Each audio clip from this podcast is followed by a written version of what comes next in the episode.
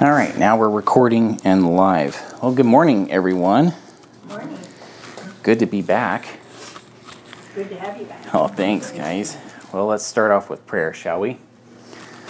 Father, we just thank you so much that we are able to gather and to study your word.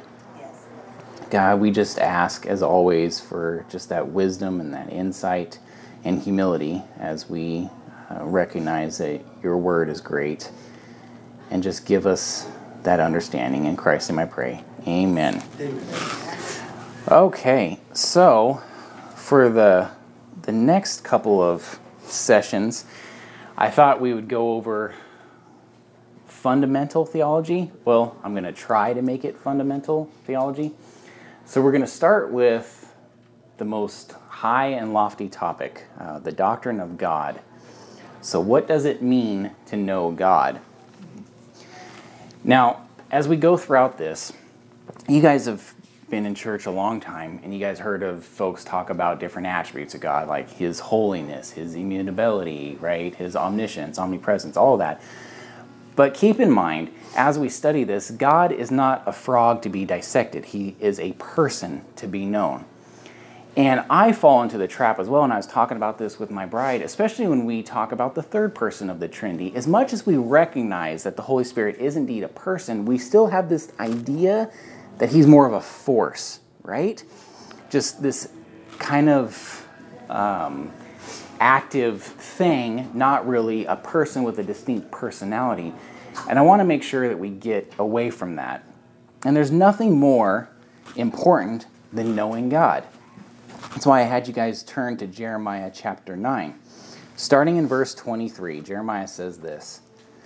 Thus says the Lord, Let not the wise man boast in his wisdom, let not the mighty man boast in his might, let not the rich man boast in his riches, but let him who boasts boast in this, that he understands and knows me, that I am the Lord who practices steadfast love justice, and righteousness in the earth. For in these things I delight, declares the Lord. Now consider this passage if you guys want to turn to John chapter 17, verse 3.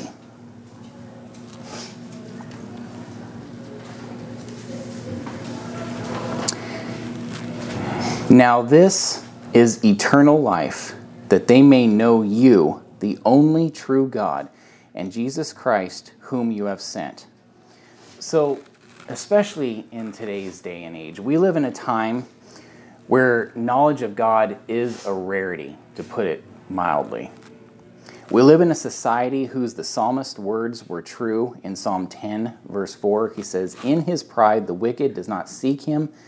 In all his thoughts, there is no room for God. See, that is our highest ambition as Christians to know God. Simply, right? That is the whole reason that we were created. It's the whole reason that we were redeemed. John Frame, a 20th and 21st century theologian, he put it this way quote, The first thing, and in one sense the only thing we need to know about God is that He is Lord. Surely no name, no description of God is more central to Scripture than this so that's the first truth that we have to understand that God is Lord. And this, of course, has been under attack now more than ever. So let's kind of unpack that. What are we saying when we say that God is Lord? What does the word Lord mean? Here's the interactive part.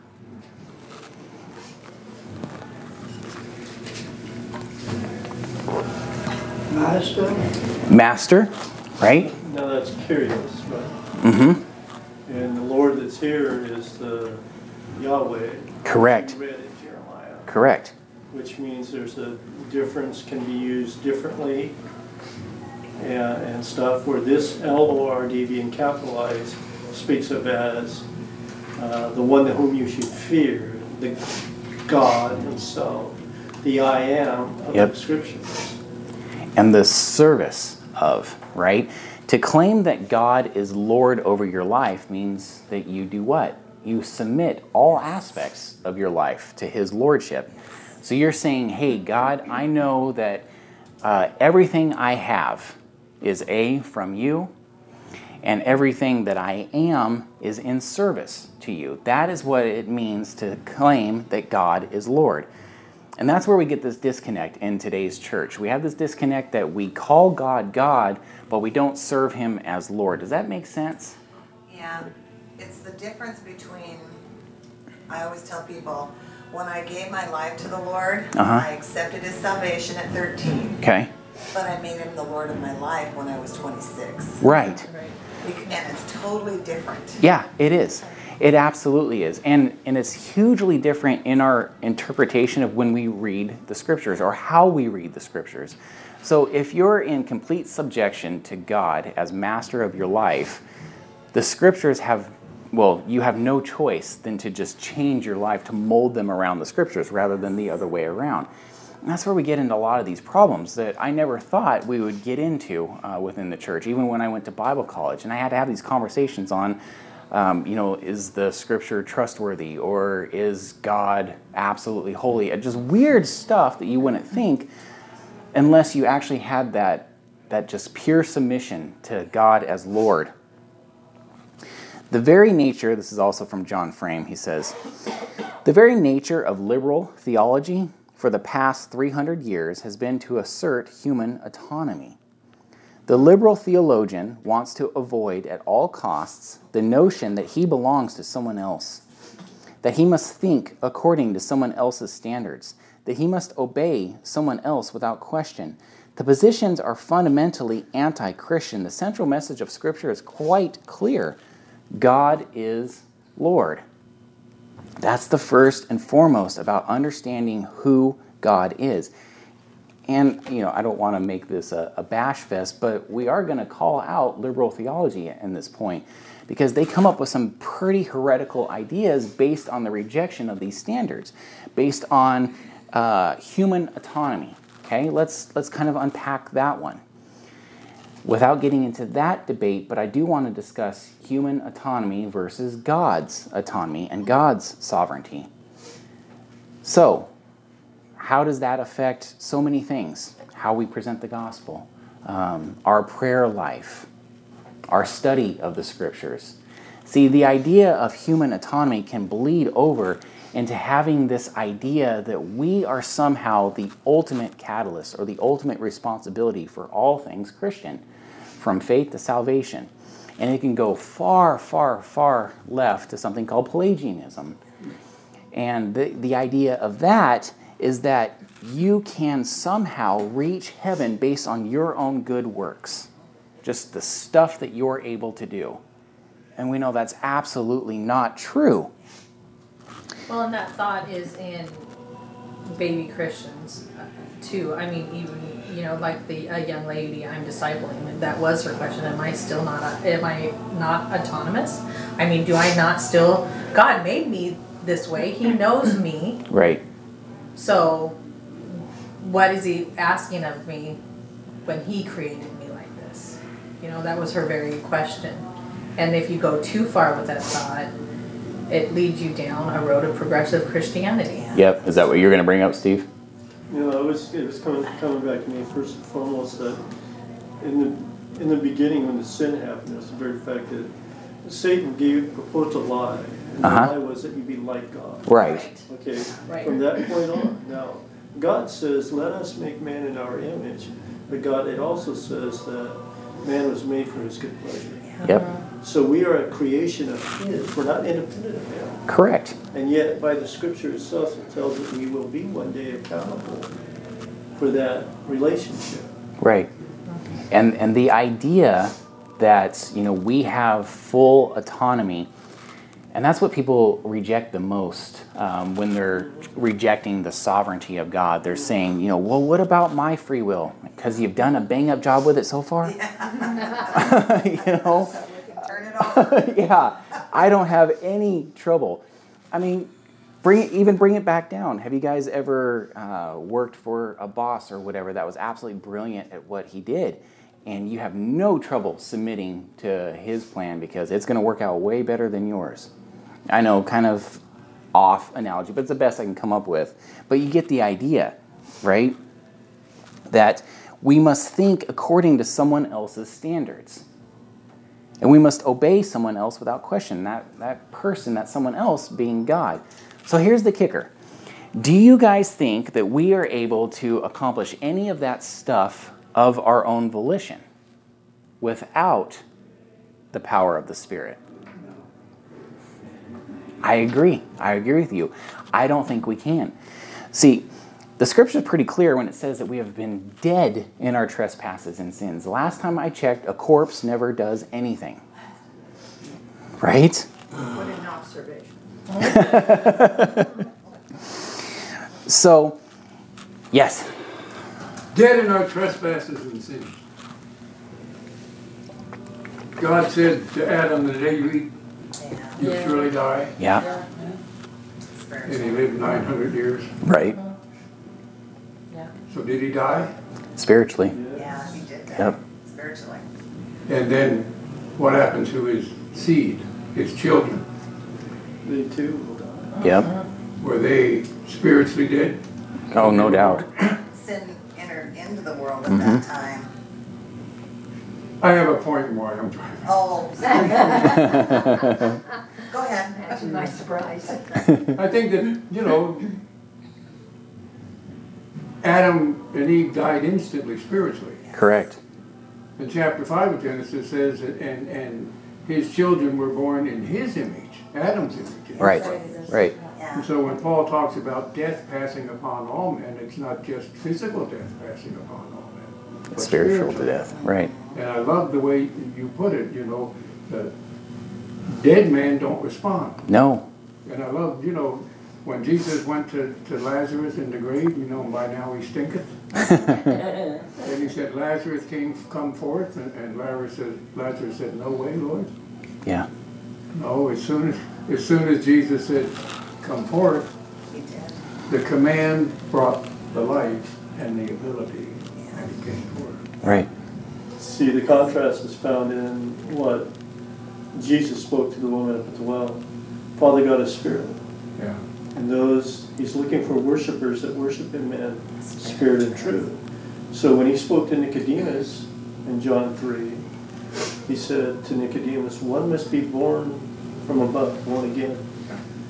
And that first death, now you, you're right, because now we're in the image of Adam. We're not in the image of God until you're born again. Right.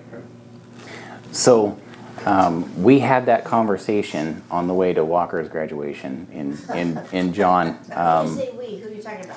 so me, Devin, uh, and our in-laws, Sean and Angie Shanks, in the truck on the way to Spokane for Walker's graduation from Montana. Okay, And you know, and we, we've we've read that passage, we've heard that passage preached a lot in our Christian lives, and we're like, oh yeah, you know, because did you guys ever think Nicodemus's response was odd? He says, Well, I what? have, and I've wondered, did he change then? I don't think he changed that day.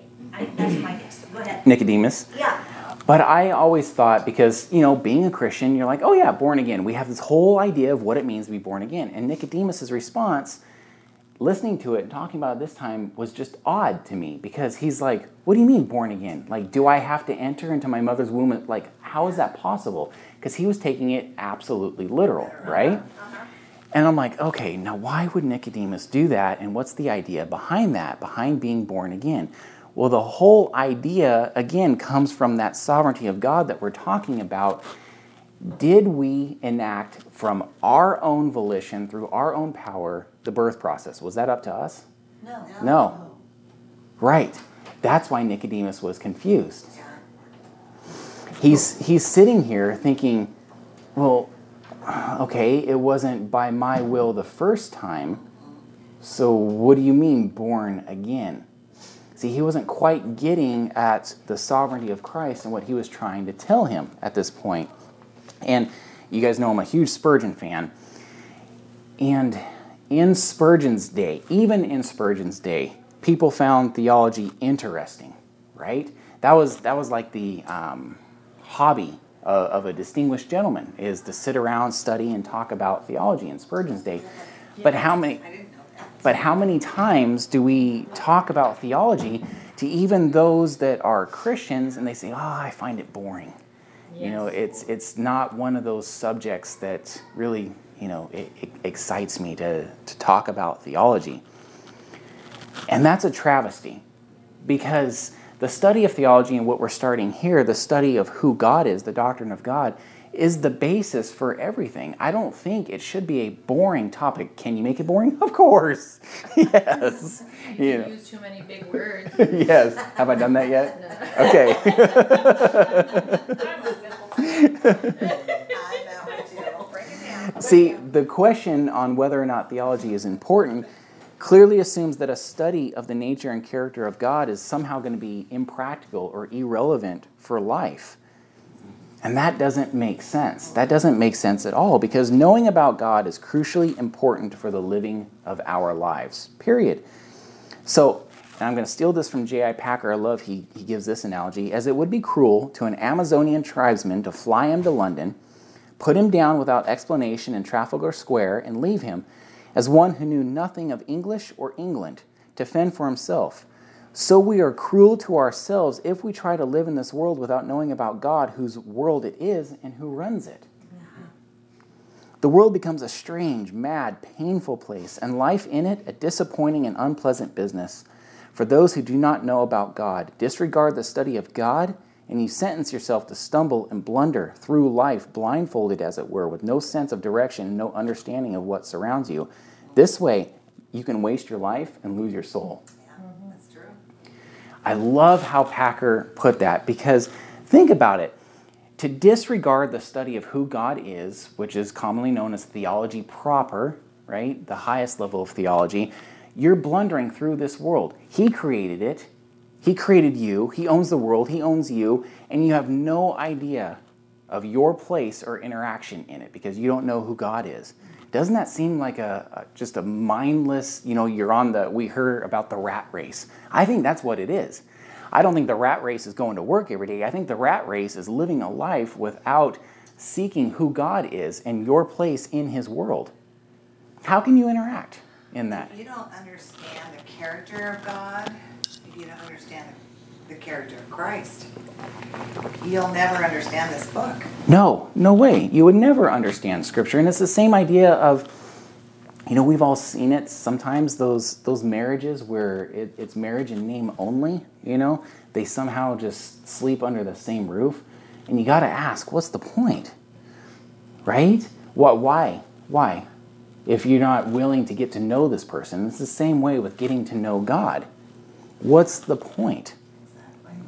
So, what are we to do once we get get going? Remember, this is just an intro in uh, the study of God. What are we going to do with all of our newfound knowledge once we get it? What's the purpose of all of this?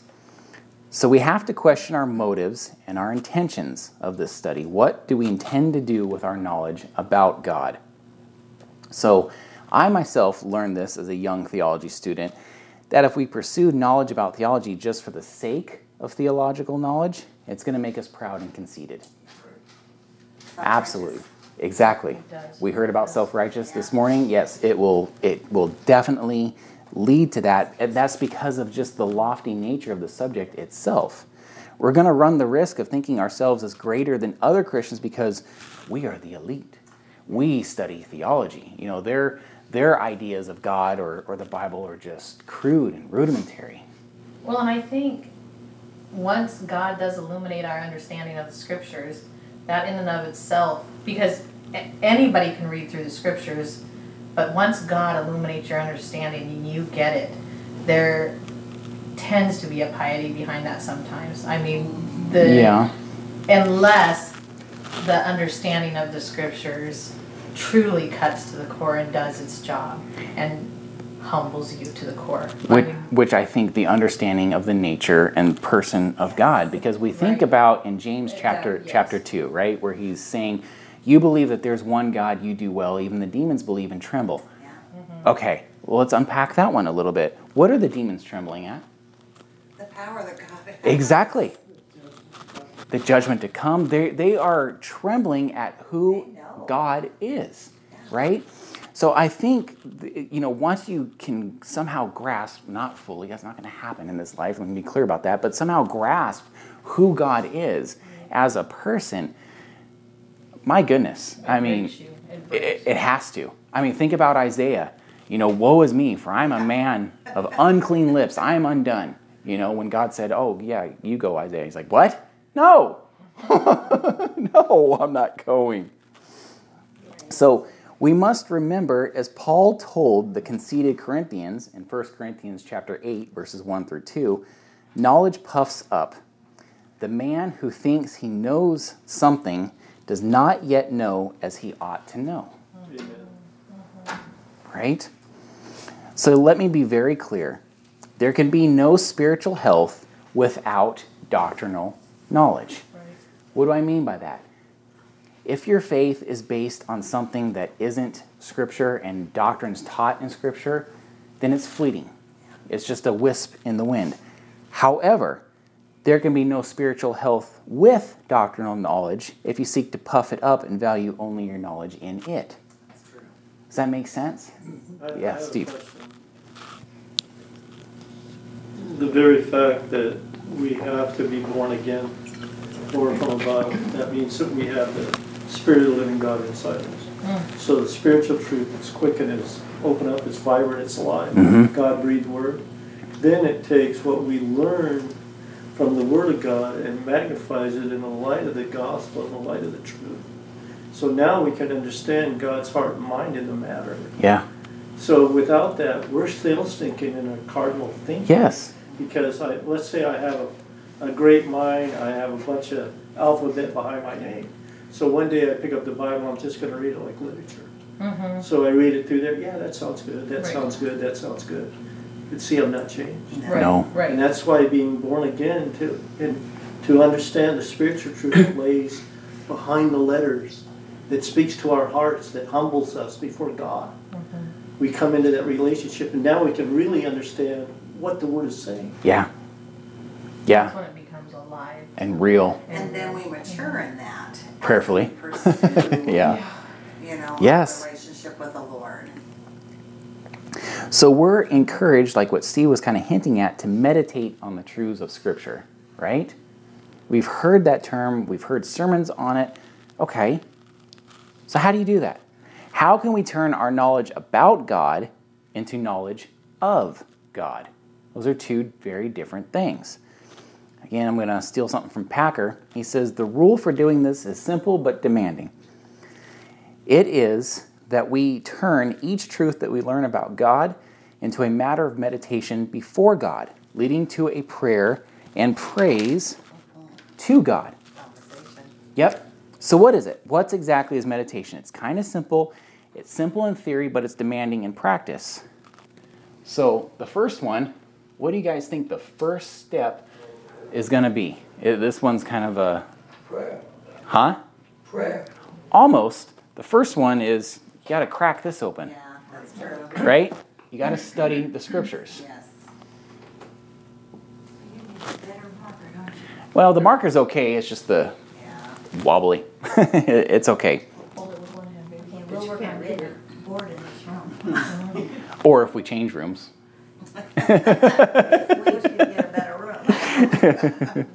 Well, does it really start with just opening that up? No. Or something that comes to the edge at first is the fear of the Lord, Right. capital L O R. Mm-hmm. That is the beginning. Of all wisdom. For then, when you open that, he magnifies this in the spirit of the living. We have the best teacher. the Absolutely. Yeah. So then the word becomes magnified. And then the second part that we get on that, here, I gotta hold that, is we need to call to mind, think about, dwell on any truth that we've learned of Scripture. So this is kind of an introduction of how to study your Bible. And I remember when I uh, first got saved, and I was like, what do I do? Do I just the lucky dip method, just you know, pick open random stuff and then read it and see how it speaks to me, or like how do I do this? Like what's what's the plan? That's me. You guys know that. I'm a tab A, slot B. I'm the guy that reads the stereo instructions, right?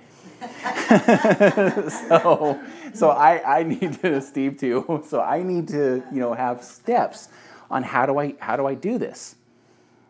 So I'm going to leave this blank because we're going to do this as a class together, okay? So we're going to go through this whole exercise and we're going to call to mind, think about, dwell on any truth we learned about Scripture about the works of God? What do we learn about his works or, or what his works are or how he works? The ways of God, his mannerisms, personality, uh, the purposes of God. What'd you learn about his purposes? What does God want to accomplish? Is he random? Is he very calculated? And then the promises of God. What do we learn about God's promises? So I have a challenging passage I thought would be great for us to do this with. It's in Ephesians chapter 1, and we're going to go through verses 3 through 11 and answer all these. So we can get this idea of what it means, of how to study our scriptures, and then how we can get that deeper knowledge with God. Is that Ephesians one? Yep. Ephesians chapter 1, verses 3 through 11. Okay, I'll read the passage first, and then we're going to go back and we're going to unpack it. Verses 3 through 11 of Ephesians chapter 1. Blessed be the God and Father of our Lord Jesus Christ, who has blessed us in Christ with every spiritual blessing in the heavenly places, even as he chose us in him before the foundation of the world that we should be holy and blameless before him. In love, he predestined us for adoption to himself as sons through Jesus Christ according to the purpose of his will, to the praise of the glorious grace with which he has blessed us in the beloved. In him we have redemption through his blood, the forgiveness of our trespasses according to the riches of his grace, which he lavished upon us in all wisdom and insight making known to us the mystery of his will, according to his purpose, which he set forth in Christ as a plan for the fullness of time, to unite all things in him, things in heaven and things on earth. In him we have obtained an inheritance, having been predestined according to the purpose of him who works all things according to the counsel of his will. Told you it'd be a challenging passage. I did that on purpose. So, why are we doing this? Again, so we can get the idea of what it means to, to dig in, to, to dive, and to get that knowledge of who God is. So we can we have an idea through this passage. If we just unpacked it in a you know Pastor Ben type of sense, we would have a knowledge about God. But now I want to go through all these exercises to turn that knowledge about into knowledge of God, right? So then He becomes more personal to us. So the first part, the works of. What did we learn in this passage about how God works or what his works are? And I'm, I'm going to write these down as you guys uh, shout it out here. You asked a question. Yep, the works. Th- Throughout this passage, what did we learn about how God works or what his works are? Where did you start? He, he blesses us. Yep. Okay. Ephesians 1, chapter 3, verses. Uh, no, Ephesians chapter 1, verses 3 through 11. Okay. So I'm going to put works here. Margaret, you said that, right? Yes. Okay. So blesses us. He chooses us. Yep.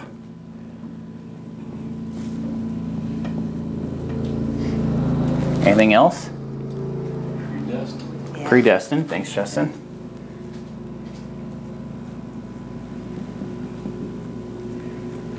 Anything else? Well, he adopts us, Yes. Good. which, uh, because really, um, because in, in the Jewish people, once they, a, a natural born child Uh huh. could be disemboweled, Correct. but an adopted child could not. Yeah. That's a good point. Thank you for bringing that up. Adoption according to the good pleasure of his will. Yep. I mean, So that's a it's good not point. just adoption, it's So according to the good pleasure of his will. by his will. Is it, is it not also found in ten? As a plan for the fullness of time, comma, to unite all things in him, Christ, Mm-hmm. things in heaven, things on earth. So it is God's manifold will and purpose to unite all those things through his son. Correct. But he bestows, he bestows grace. Right. Good job. Okay. Redemption, we got Right. forgiveness. We have acceptance. Acceptance. Okay. So we have a good list about the works of God. Now, this is gonna, same thing. Imagine if this was a fella you had just met and he acted this way. These are the things that he did. So, what does this then lead you to the image of?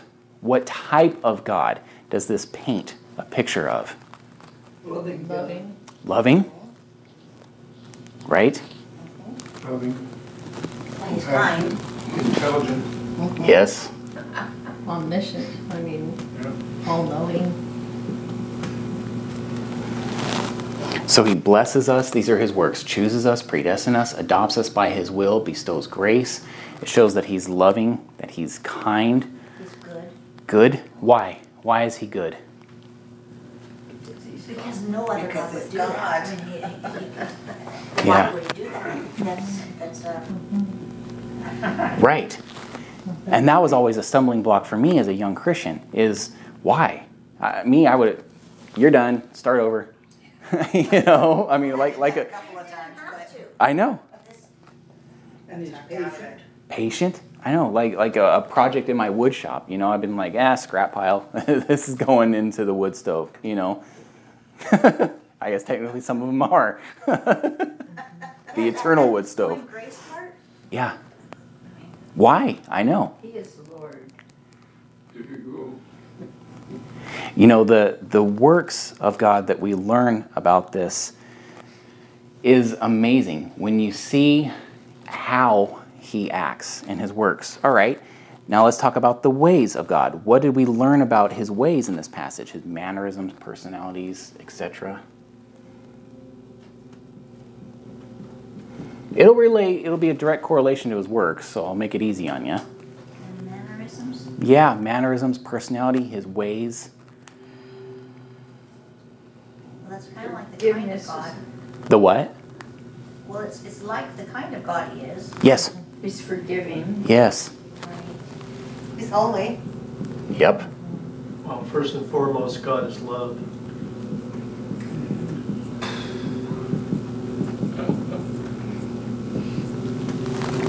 So here's an interesting question that we read in this passage. So, and this should bring comfort. So we learned about the works of God that He blesses us, chooses us, bestows grace, He's good. We learned about the ways of God, He's forgiving, He, he is love, He is holy. So, the ways and works of God, here's the kicker in this passage, are they dependent on anything that we have done? No. That brings me great comfort because I screw it up continuously. I guess I'm allowed to say that. I don't know. I mess it up continuously, right? That is a huge, huge comfort that it's not dependent upon us. Yeah. Amen. So, the purposes of God, what did we, let me put this here, what did we learn in this passage about God's purpose? Why? That's the why question, right? If you guys ever took basic journalism, you know, the five W's plus H who, what, where, when, why, and how. This is the why part. Okay, then that must be ten then. So God's purpose was this, why is he like Because this? it Uh-huh. is to unite all things in Him and Christ. Yep. Yeah. Things in heaven, things on earth. Yep. And the reason why is in Colossians 1:16 it says, "For by him all things were created in heaven and earth, visible and invisible, whether thrones or dominions or rulers or authorities, all things were created through him and for him." Right? So, Purpose, who works all things after the counsel of his will. right. So, unite all in Christ, the counsel of his will. For the fullness of times. Yeah. So I have a question. Yes, Steve. Okay.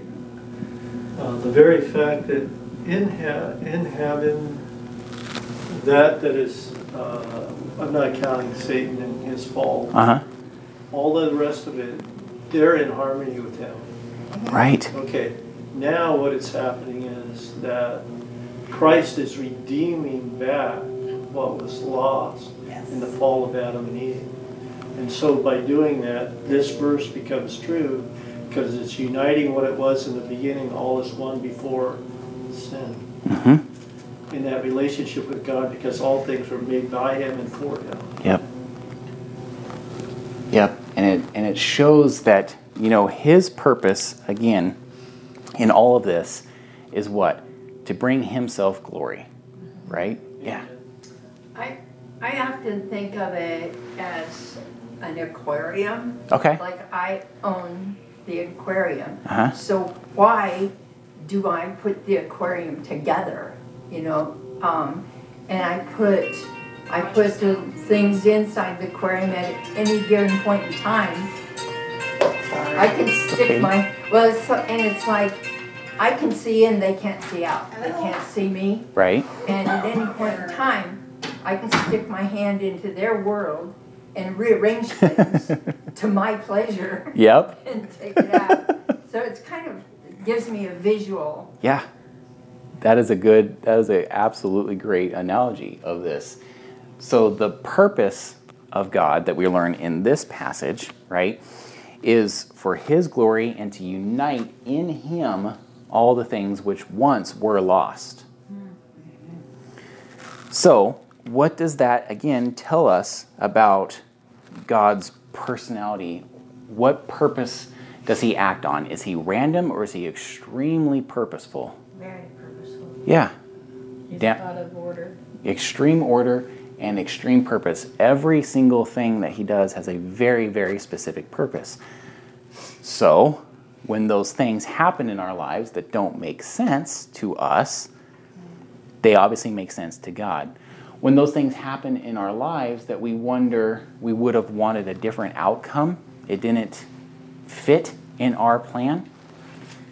But remember, that's not the purposes of God. The purposes of God is to bring Him glory. And a lot of times in Scripture, we learn and we see that what brings God glory sometimes is very different than what we thought it should have been. Um, Joseph, not Joseph, Mary's husband, the other Joseph. Coat of many colors. Mm-hmm. How many times do you think, you know, first being thrown into that pit, was he wondering about the purposes of God in this? Right? He had to have been. Well, it's enough to say that when the two boys there in uh, Pharaoh's court ended up in jail with him, Yep. remember me. remember Yeah, me. remember me. I know.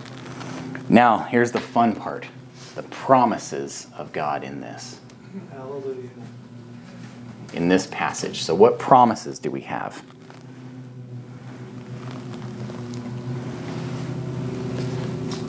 We have redemption Yep. and forgiveness of sins.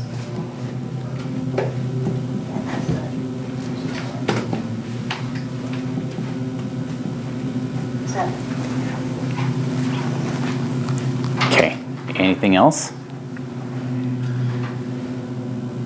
Having made known to us the mystery of his will. Yep.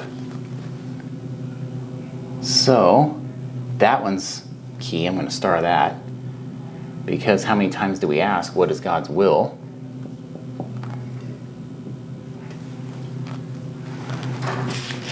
And we'll have fellowship with them. Yep. Yeah. Fellowship. We obtained an inheritance. Yep. As Diane brought up about the adoption, that's key for the inheritance.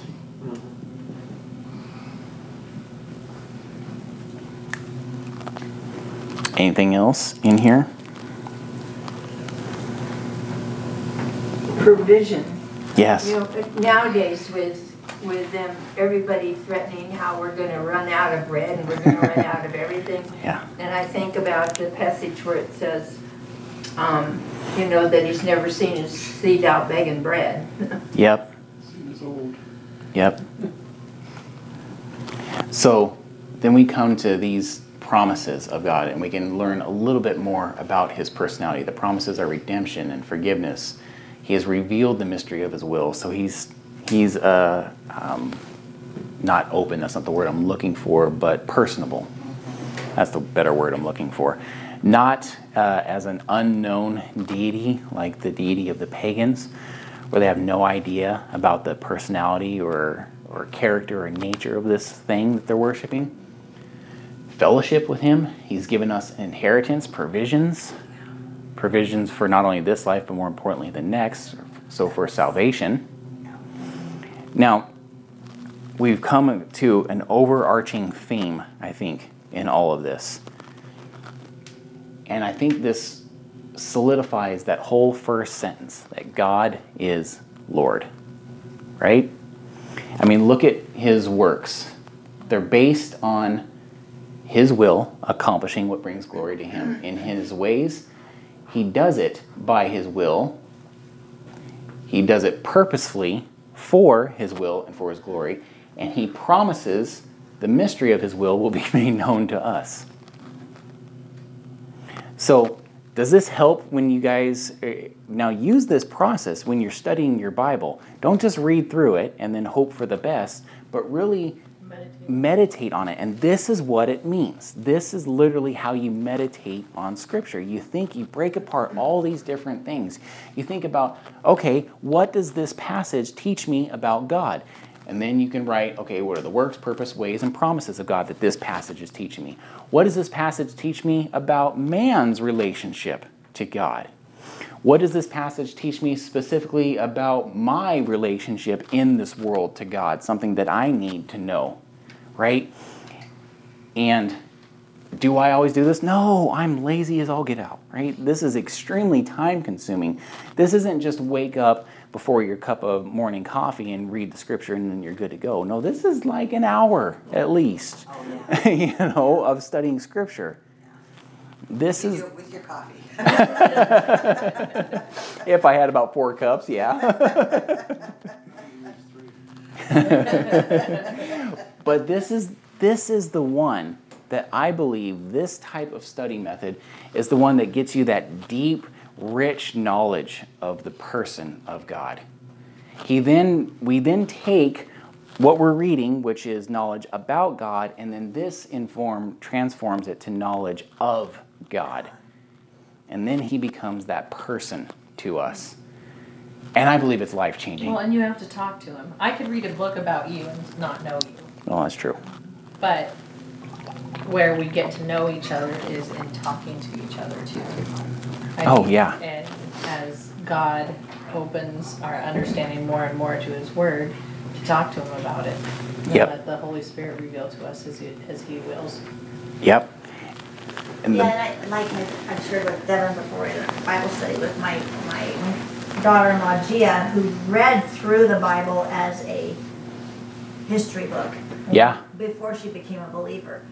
It wasn't personal, it meant nothing. Yeah. She did, was not a believer, she didn't, she didn't see the Lord, she didn't hear from him, didn't get anything out of it, because it was a history book in school. I don't know when she, mm-hmm. why, maybe she just read it all because she was interested in looking at it. But when she became a believer, it became alive. Yeah. Because the Holy Spirit was in her. Right. And so, like you said, it, it has to be that you have that, that, that conversation with God too. You have to know Him and talk to Him, and then He reveals so much more, you know, Yep. as you're studying.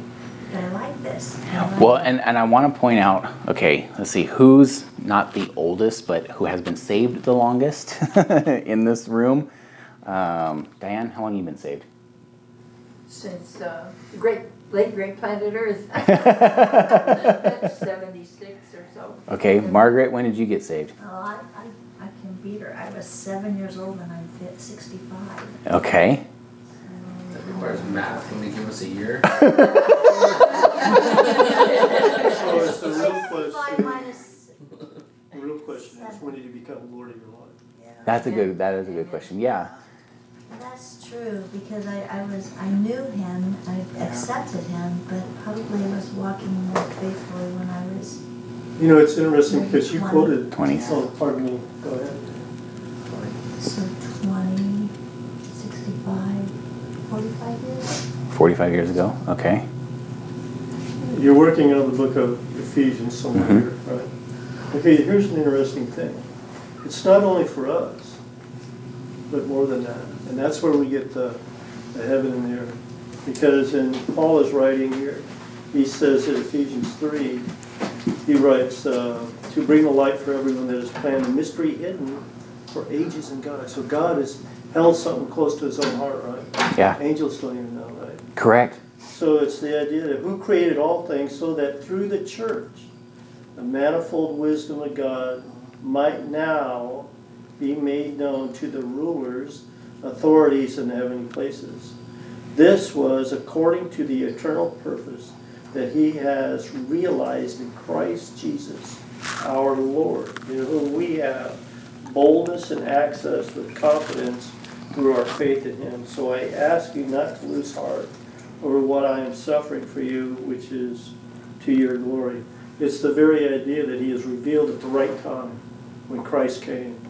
We are the recipients of it, and as a church, we're to make known that manifold wisdom, which in turn is the preaching of the gospel and making Mhm. disciples. Yep. Absolutely. This is the gift. Yep. This is the Messiah for the Jew, the Messiah for us, the Savior, the anointed one who comes to save. It stirs within the core of a human being the very truth that it registers there. Yep. And we are privileged. God has privileged us to make it known to those that sit in the heavenlies, the principalities and powers. Mhm. I know, and it's and it's amazing. And I bring up the the time difference. So we have a a, a Christian here who's been serving the Lord for 45 years. How about you? How long? Two years? Maybe? Uh, A year? Yeah. Okay. When I, I was learned about God when I was 12, but I didn't really know God till later. Yep. So you've only been serving God for maybe the past year, right? Yeah, that's more accurate. Yep. So the cool part, why I bring that up, is whether we've been serving God for you know the better part of half a century or one year, this study method works for all of us. Because so many times in my own Christian walk, I've looked at great women of faith. Margaret, you're one of them. Doris is another one, and I'm like, why aren't I like them yet? you know, you know why? Why do I still make the same stupid mistakes? But this levels the playing field, I think, for all of us. Did you did you take notes on how to use this for studying? Because it's it's Kind of. kind of okay. You see, I a lot of writing. Okay. So, so the point and you'd walked out. I think you had to take a phone call that we were making is when you're studying a passage, whatever you're working through your own time in Scripture. So you're going to ask yourselves a, uh, some questions, and this this takes time. This is like an hour worth of study. This isn't just read a passage, read a proverb or a psalm with your cup of coffee, and then go to work kind of deal, right? The reason why this takes because you got to write, you got to dig in, you got to take notes. You're going to ask yourselves a couple questions when when studying. You're going to ask, okay, what does this passage show me about God? And then you're going to unpack that. What does it show me about the works of God, purpose, ways, promises of God in that passage? What does it show me about man? What does it show me about man's relation to God? What does it show me about my relationship to God or to the world as a whole? And then see how it takes a long time? And you're writing and you're just digging all these things, and that's what it means to meditate on the Word. And we've heard that term, but I've never, um, until I asked one of my professors at school, Dr. Morgan, I never really understood what it meant to meditate on God's Word. I know what Eastern, you know, mysticism meditation is like, right? But how do you do it on God's Word? And this is how. This is how it becomes part of you. This is how you just, throughout the day, you're going to be remembering this passage and thinking on it over and over and over, right? And you're going to be thinking about those things. Yeah, Gabe. Um, so I, I, I, it does take time, right? Um, and I think that it's it's awesome if you can do it in an hour Oh, I know. at, at a go. But I, I don't, I don't know if you're hearing this and going, oh, I have to set aside an entire hour. That can be daunting for me sometimes, you know, working with kids and all that kind of stuff. But I, I think of Pastor Marcos, and I don't know if you know, our, our missionary in Peru. I don't know very many people who can open up the same Bible every single day and just immediately start expanding on God's word from the notes that are in his Bible. Right. And and he is constantly serving Yeah. all day, every day. And when he comes to visit and we get to hang out with him, one of the things I notice is he always carries his Bible. And when he's going to or fro, you know, Mhm. or he's sitting in my living room and we're having a conversation in English that he can't follow, he's doing one of two things. He's either taking a nap real quick, or more often he's opening the scriptures and Yeah. he's doing this very thing. But Yeah. he's doing it in the chunks of time that God gives him to do that. Yep. In between teaching. Yeah. Because he goes from neighborhood to neighborhood constantly teaching. Yeah. Um, That's a good point. Thanks, So, Gabe. Yeah. I'm always trying to like, yeah. Anyway, and I think if you can, it, sometimes having a, a Bible app on your phone instead of social media apps on your phone, so that No when doubt. you have those breaks in the day, you can pull out your phone and, and study the scriptures and mark up the scriptures rather than.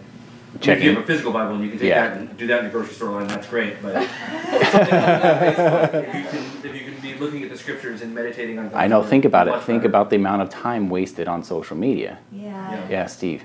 You know what I did? I went to work an hour ahead of time. Huh? And I sat eating my bag of Cheerios for breakfast and the Word of God for my spirit. And I did that every day, For years. continually, every day, every day. The Lord drew me to that, and I used that. So, our will in the process along the way, God, God will sustain us in the midst of it. We just have to move our feet in agreement and come into that relationship with Him. So, if I lack in the Word of God, the very things that are spoken here, the idea about prayerfully, uh, not only opening with the word, prayerfully Mhm. opening and then beginning of the word, but as the Spirit leads, the, the counsel of God's words, specific words, what do they mean? What's the direction? How do you parse them? All of those kind of things. God wants you to know those things because they're important for us. But see, it started with when I moved my feet. Yeah. I didn't intend to go to work an hour early every day for 15, 20 years. It was the very fact that God was doing the work, but yet it was profitable for my soul. So I believe we have enough time because it's Him, is it not, that sustains us? Yeah. That gives us the Mhm. strength to, We have to to do those things? Yeah. Al had something he wanted to share. Yeah. Al. That as we go through this process here, the Holy Spirit will reveal God to us. Amen. Yep. Absolutely. Absolutely. Verse by verse, chapter by chapter. And I'm glad you brought that up because that was my next point. So, why, the big why? Why do we do these exercises? And the purpose actually is to clear your mental vision of who you think God is and let the scripture replace it with who God actually is. Because trust me, our idea of who God is versus what the scriptures teach are two different things a lot of the times. And I've used the analogy before you know, I had an awful earthly father. So whenever scripture refers to God as father, my mind goes to that vision, right? Not the vision that's being taught of Father God in the scriptures. And this clears all that. Those presuppositions you might have of who you think God should be or who God is. And it all comes down to how we were raised or what church we were raised in or whatnot. I mean, if you know, if you were raised in an independent fundamentalist church, I mean, you got Zeus with a lightning bolt ready to stab you. You know that that's your vision of who God is. If you were raised on the other spectrum, a total, you know, name it and claim it, bark in the spirit kind of kind of church, you know, you have this vision of God as a celestial Santa Claus, ready to give you anything you want. Is that what you were raised in, Gabe? I was, yeah. Okay. but the point is, doing this erases that nonsense and it It does. it gives you who God actually is, which is so important. Why is it important? Well, Steve quoted the, the passage earlier. We're worship to we're called to worship God in spirit and truth. Yeah. The truth part only comes from the scripture, not what's ever made up in our minds about God That's why at that any point. pastor or teacher worth his salt says, don't take my word for Exactly. it. Right. Line it up with the scripture. You t- you do your own homework. Take it home. This is the read. plumb line. Yeah. Yep. Yeah, this is the plumb line. And it's meant to have the scriptures it's meant to have the scriptures themselves make their full impact of the truth of God. That's that's why we do this. So this was a brief introduction today on the doctrine of God, and we're we're gonna get into that um, more. Not too deep for my bride. Hey, don't make me sound shallow. I get it. After a couple years. So my Walker just talked. about my my prayer, my my plan for for all this is to end up going through um, theology, and we're starting with there. There's tenets of systematic theology, right? So you have the doctrine of God. So that's all the different nature of God. So we're going to go through His attributes, holiness of God, and um, immutability when God can't change, all that stuff of God. Okay. Then when we finish that, then what do we do? We go to the doctrine of man, okay, what it means to be human in this world. Then we go, what follows man? Well, the doctrine of sin, right? after that, and then doctrine of salvation, and then da da da da eschatology, end times, right? How not about gonna the take us doctrine of two years. Jesus? So we, so we Yep, just have that's two God. more weeks this summer. Yeah, So- yeah. So this is going to be a, a fall fall Oh, good. plan. Okay. That's Yeah. cool. Okay, good. Yep. Well, oh, we only have two more weeks of Sunday school, Margaret, For the summer, for the summer. Okay. yeah. That's fine. Um, but we'll, I think we'll be able to maybe in two weeks get a big chunk from the doctrine of God and doctrine of Christ taken care of, maybe. Um, but if it gets too boring or whatnot, let me know, guys. No, we're, we're enjoying it. So, any questions before we wrap up in prayer? So this fall, we're gonna come out with a sock puppets. yep. totally. yeah. I always found helpful, and you have to dig into it much deeper, but from my Westminster Confession, and Shorter Cate- Shorter Catechism, mm-hmm. what is God? God is a spirit, Amen. Yep. infinite, eternal, and unchanging in his being, wisdom, holiness, justice, goodness, and truth. Amen. Amen. can work through that. We need to write that down. Yeah. It's in the Westminster Confession, Catechism of Faith. I- And what you were talking about, I can go there. Yeah, exactly. I don't have that. Or the Baptist Faith and Message of 1859. They quote it in the same spot. Sure, I have that. Yeah. Yeah, my right. Confession. Or the London Confession, yeah. Does Google have that? yep, sure does. Well, that's another great way of learning theology, is to go through the catechism. Yeah. And there's uh, there's another reason, an ulterior motive of me teaching this. Not only so we can learn and be grounded in our doctrines and our theology, but it's also to immediately recognize that stuff that's heretical. Um, because when we're talking about right now the doctrine of God, there's one that we're going to get into right away. It's called open theism, and it was promoted by two guys back in the late 90s, um, Clark Pinnock and Gregory Boyd. Now, these guys had the idea that God changes, that, that God is fluid, that God is not just this stoic monster that, you know, only wants my way or the highway. And we'll be dealing with that. And yeah, oh man, yeah, exactly, exactly. They don't know God. Um, you know, I think I got I, I read a lot. I got to get it right. I think it was in Packer's book, Knowing God. He was um, walking with a, a seminary student. And he he details it in his book pretty well in the Sunshine. And this seminary student had dared to come against the church in which he was a part of for their lack of knowledge and their misunderstanding of God, their just total apostasy, and therefore condemning his entire academic advancement career. And uh, Packer, I believe, you know, had uh, expressed apologies or remorse for this, and he said, "It's okay. I have known God, and they haven't." That's it. Yeah. right? Yeah. Absolutely amazing. Well, let's let's close in prayer. I think I've been going for about an hour now. Father, we praise you so much for who you are, Lord, and we just ask your your blessing on our time of study, God, that we don't make it merely an academic exercise, that we through this can know you more intimately and more deeply. Lord, bless our day as we go out. Uh, in Christ's name I pray. Amen. Amen.